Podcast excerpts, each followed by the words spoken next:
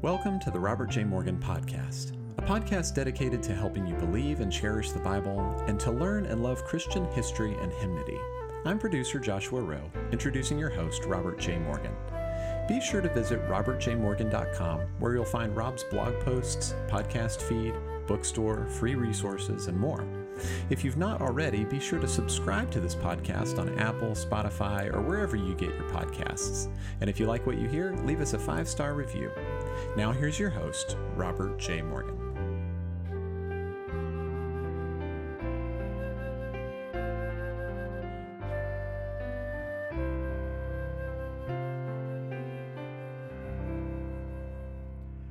Whatever happens, turn your balance sheet upside down.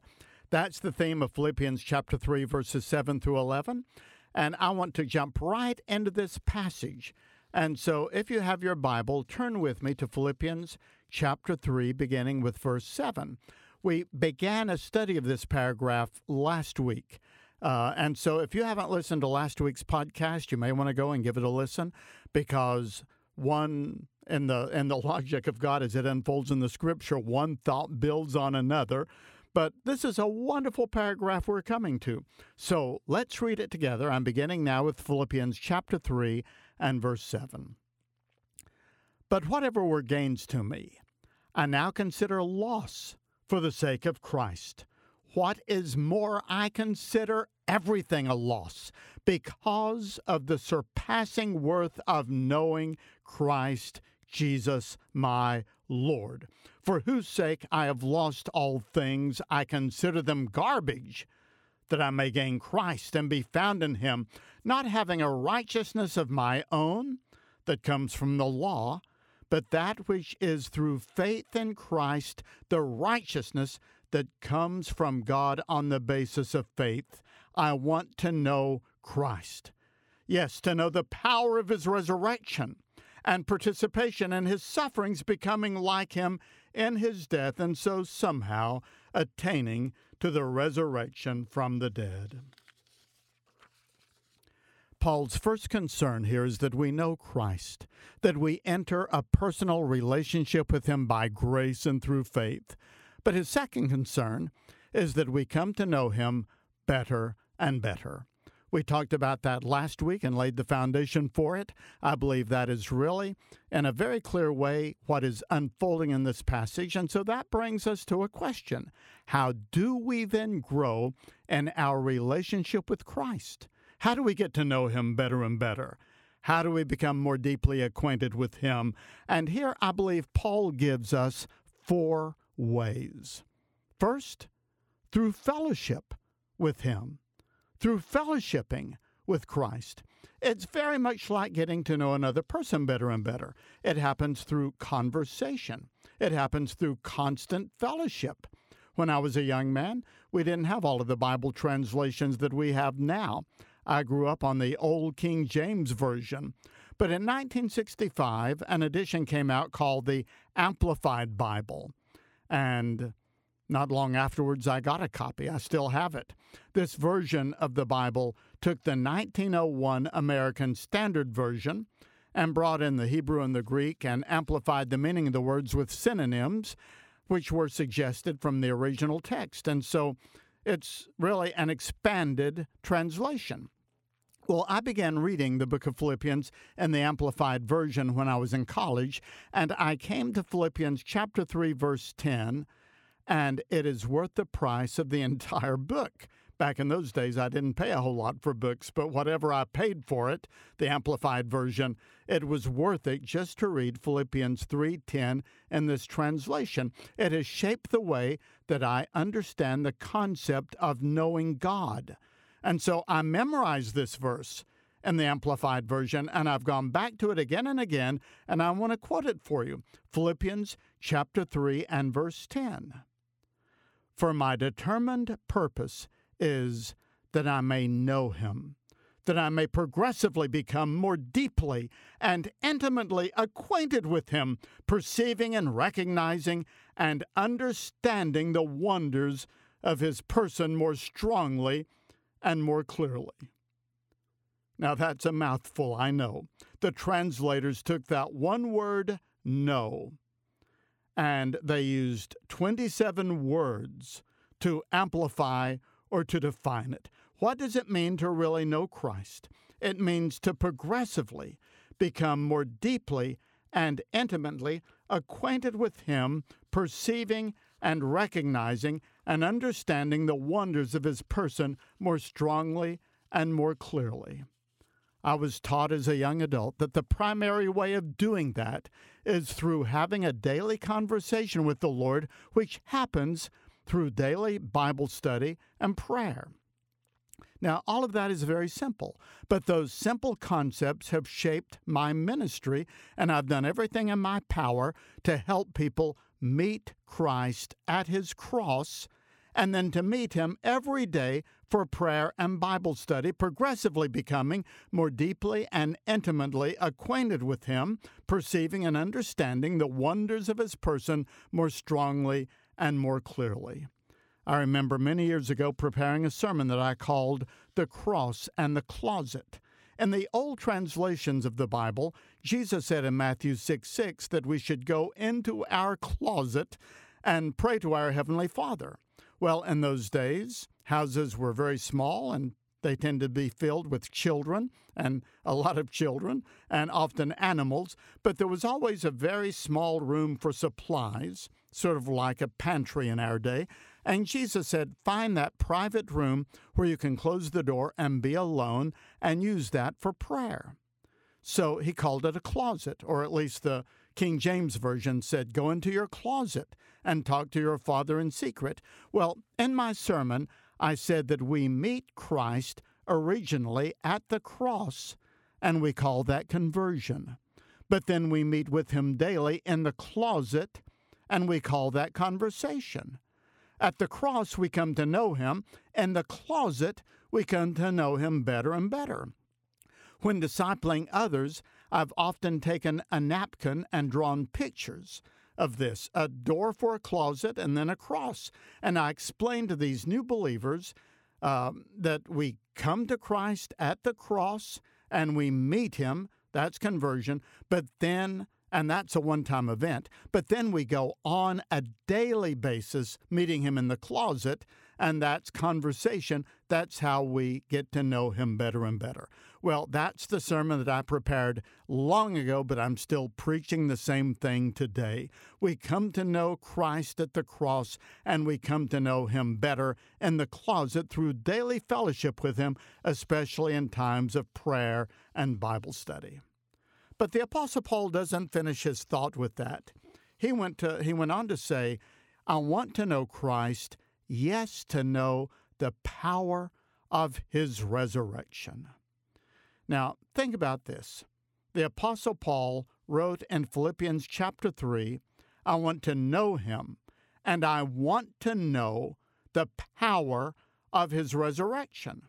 And the book of Philippians follows the book of what? Ephesians. Now, I believe the Holy Spirit had something to do with the ordering and with the arrangement of the books of the Bible. Philippians follows Ephesians.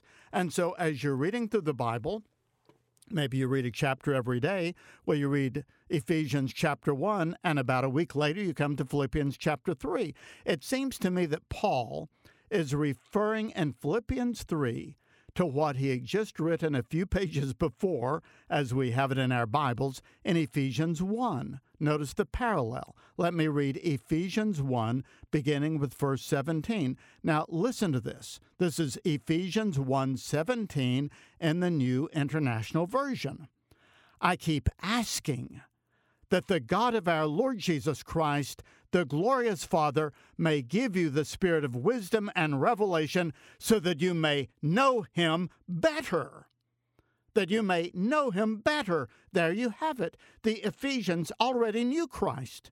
They had met him at the cross at the moment of salvation, but now Paul longed for them to go deeper into their relationship with him and to know him better. The same thing that he is saying to the Philippians. Our greatest obligation and our greatest opportunity in life is to get to know the Lord better and better. But let's continue reading in Ephesians chapter 1, this time with the next verse, number 18. He said, I pray that the eyes of your heart may be enlightened, in order that you may know the hope to which He has called you, the riches of His glorious inheritance in His holy people, and, verse 19, His incomparably great power for us who believe. That power is the same as the mighty strength that He, God the Father, exerted when he raised Christ from the dead and seated him at his right hand in the heavenly realms, far above all rule and authority, power and dominion, and every name that is named, not only in the present age, but also in the one who is to come. In other words, we come to know Christ better as we live in his resurrection power. The same power that fueled the resurrection of Jesus Christ from the dead is available to fuel our daily living, and as we experience that, we get to know Christ better. We read that in Ephesians 1, we read that again in Philippians chapter 3. If you're reading through the Bible, you read it very clearly in Ephesians 1, and a week later, you read it again in Ephesians chapter 3. We are to live in resurrection power. Just last week, I was in Jerusalem and I spoke to a group there at the site of what is called the Garden Tomb. After everybody else left, it was late in the afternoon. The sun had already sunk, and my grandson Elijah and I were alone in the garden area. It had become dark, but path lights led to the tomb, and there was a dim light inside and around the tomb. And so we walked in there, just the two of us. And standing in the dim light of that ancient empty sepulchre brought a thought to my mind. And this is the very thought that formulated itself to me on that evening last week. The only way to live in fullness is to live in emptiness. The only way to live in fullness is to live in emptiness. In other words, where do we get fullness of joy in our lives? Fullness of courage, fullness of the Spirit. It is from the emptiness of the tomb of Jesus of Nazareth, a tomb that was occupied by a shroud enfolded corpse for only a moment of time before being vacated once and for good, now and forever. And the same power that God exerted when he raised Christ Jesus from the dead is the same power that provides the energy for us to live an abundant and an eternal life now as we experience more and more of that resurrection energy, we come to know the Christ of the resurrection better and better, once and for good, and now and forever. It's the emptiness of the tomb that gives us the energy we need to live the fullness of the life that God has for us, and we get to know the Lord better through the power of his resurrection. But the Apostle Paul isn't finished we also come to know the Lord Jesus Christ more deeply, not only through fellowship with Him and fellowship with His resurrection, but the fellowship of His suffering and of His death. This is exactly what He says. I want to know Him and the power of His resurrection and the fellowship of His suffering, being conformed even to His death. Now, this is very deep, but it's really very simple. As we serve the Lord faithfully, we encounter opposition and hostility and rejection and sometimes persecution. And that enables us to experience a bit of what Christ experienced, and it causes us to trust Him more than ever. Do you know, it's very strange how the world hates the message and the adherents of Christianity. I just listened to a fascinating interview that Shane Morris conducted with Christian thinker and writer Frederica Mathewes-Green. She shared her fascinating testimony. As a child, Frederica remembers her mother being an atheist. Her father was a nominal Catholic. As a young adult, Frederica became part of the counterculture. She is my generation, and, and this was the generation of the hippies, and she became, she said, a feminist hippie. And yet something was deeply bothering her. She wasn't a Christian, she wasn't religious at all, but she said that she realized that she had contempt for Christians, but she did not have contempt for the adherents of other religions. She said, I couldn't quite understand that.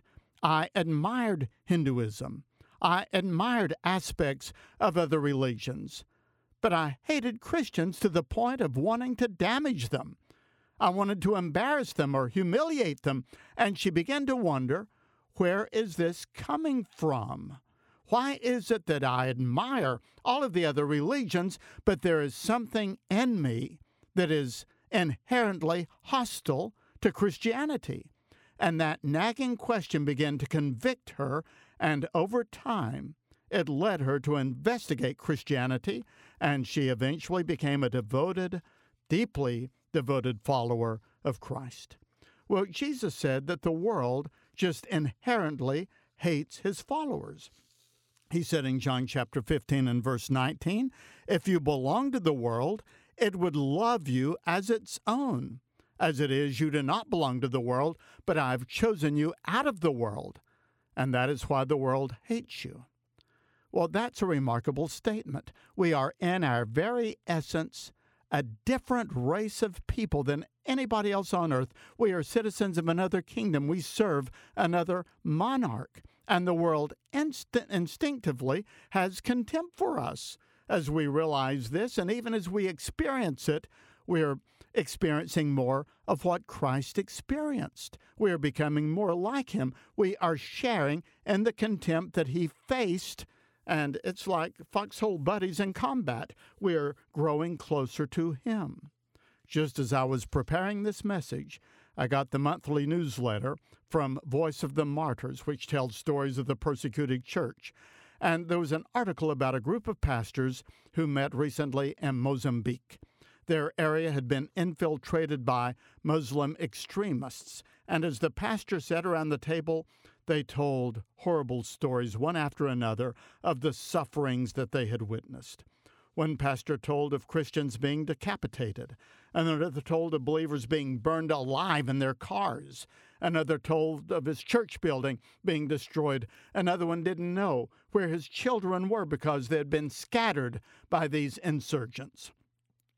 But finally, the pastors bowed their heads and they began to pray.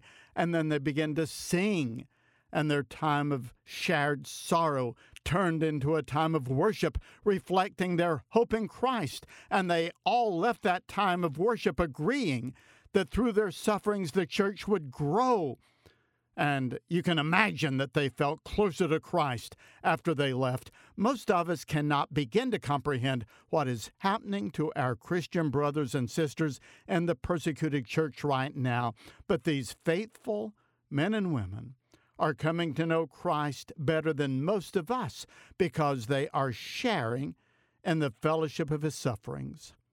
And yet, in another sense, we all encounter sufferings in this life.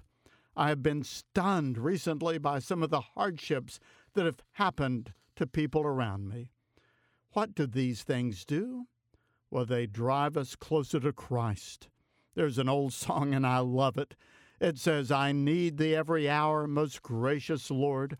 No tender voice like thine can peace afford. I need thee. Oh, I need thee. Every hour I need thee. Oh, bless me now, my Savior. I come to thee. And so we grow closer to Christ through our fellowship with Him, through our experience of His resurrection power in our daily lives, and through the sufferings that we share, especially in the persecutions that come to us as they came to him. But finally and fourthly, we come to know Christ better by the anticipation of being with him forever. Look at verse 10 again. I want to know Christ. Yes, to know the power of his resurrection and participation in his sufferings, becoming like him in his death, and so somehow attaining to the resurrection from the dead. Now, the word somehow here seems out of place to me, but it's only because of the way we interpret it. Paul is not implying here there is some doubt about the resurrection. He is not saying, Well, somehow I hope that I'll be resurrected. He is saying, I am amazed by the thought that Almighty God in His triumphant power will somehow bring all of the molecules of my decayed body together at His return, and I will be resurrected. Well, at the resurrection, we will simply continue getting to know Christ better and so much better than we could ever get to know Him here on earth. In His great final prayer in John chapter 17, Jesus said, Father, I want those you have given me to be with me where I am and to see my glory. In other words, the Lord Jesus wants us to be with Him forever, beholding Him with growing awe and wonder. And Revelation 22, verse 4 says that His servants will see Him, we will see His face. Jesus is both God and man, and He is infinite in every aspect of His personality, and so we can never get to the bottom of His wonder or his love or his majesty or his power, but we will have a literal infinity of time to walk with him, to talk with him, to be with him, to fellowship with him. There will be billions of people, I believe, in heaven, but because of the nature of everlasting life, we will have endless opportunities to spend time there with Jesus, and we will spend eternity getting to know him better and better and better. And so that's how we progressively become more deeply and, intimately acquainted with Christ, perceiving and recognizing and understanding the wonder wonders of his person more accurately and more clearly. We come to know him by grace alone through faith, and we come to know him better through fellowship with him, by living in the power of his resurrection, by sharing in his sufferings and perhaps even death, and by our anticipation of knowing him and being with him forever and forever. Let me end with this. In 2016, a family in the South was sifting through their great grandparents' belonging and tossing things away, and they came across a paper bag that was filled with trash and headed to the dump. Or so they thought. Looking inside, they found a treasure trove of old baseball cards, including seven original Ty Cobb cards, which said on the back, Ty Cobb, King of the Smoking Tobacco World. Well, those cards were worth more than a million dollars. Yet they were thought to be at the time by somebody just trash. What the world holds in contempt we hold in rapturous contemplation. For those of us who follow Christ know what is really valuable in life, and it goes back 2,000 years. There, amid the smoldering ruins of a gloomy day of anguish near a trash heaping Jerusalem, there was an old rugged cross. And today we cherish that old rugged cross until our trophies at last we lay down. We will cling to the old rugged cross and exchange it someday for a crown. Well, that's today's lesson. Our great concern in life is to know Him and to know Him better. Thank you for listening, everybody. Next week, we will continue on with our study of the book of Philippians. This podcast was produced by Joshua Rowe and Clearly Media. Audio editing is by Jared Brummett. Sherry Anderson does the editorial work, and Luke Tyler posts these podcasts on blogs at my website, robertjmorgan.com. Thank you for listening, everyone, and may God be with you until we meet again.